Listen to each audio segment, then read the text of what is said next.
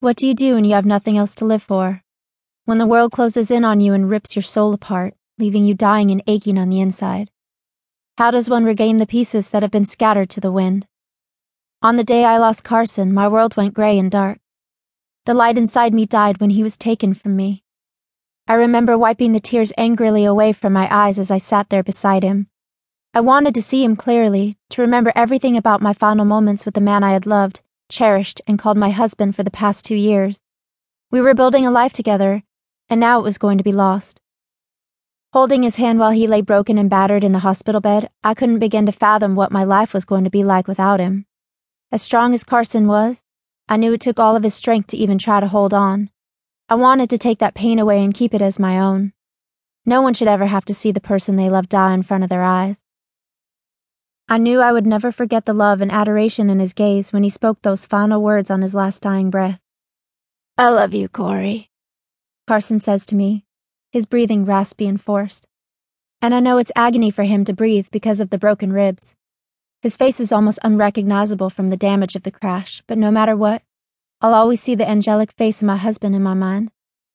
My heart was broken into a million pieces just looking at him so helpless and visibly in pain. If I could trade places with him to spare him the anguish, I would. A million times over, I would. I love you so much, Carson.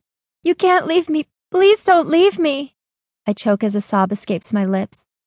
I have to remain strong for him, but how can I when he's facing death and I'm about to lose him? A tear escapes from the corner of his eye, and before I can speak again, he grips my hand tightly. Shh, don't cry. I need you to promise me. I lean over him, desperate to hear what he wants me to promise him. I'll promise him anything if it will keep him here longer. Promise you what, Carson? I say quickly, knowing time is running out. The beeping of the machines begin to slow down, slower and slower. Breaking down into tears, I desperately try to cling on to him, to feel the life inside of him before it dies away. How can his time be up when he has so much to live for? With quivering lips, I kiss him gently, branding the feel of him in my mind so I will always remember. Our final kiss, the last one we will share forever. His eyes flutter open one last time, and on his last breath he cries, Promise me you'll. But that's as far as he gets. I sit there frozen, stunned into silence, when I see that he's breathing no more. Promise you what, Carson? I scream desperately. I need to know what he was going to say. I take his face in my hands, willing the life back into his body, but his eyes stay locked onto mine as his soul is set free.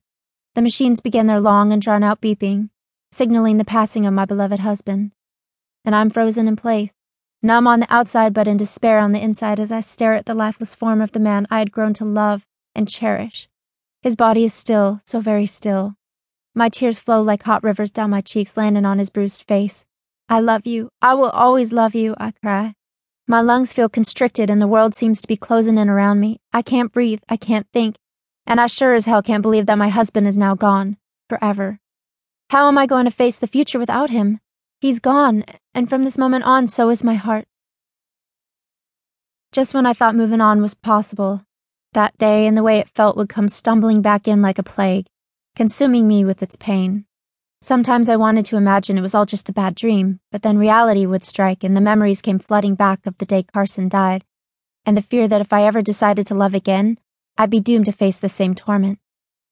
Bearing that kind of pain again was not something I wanted to endure.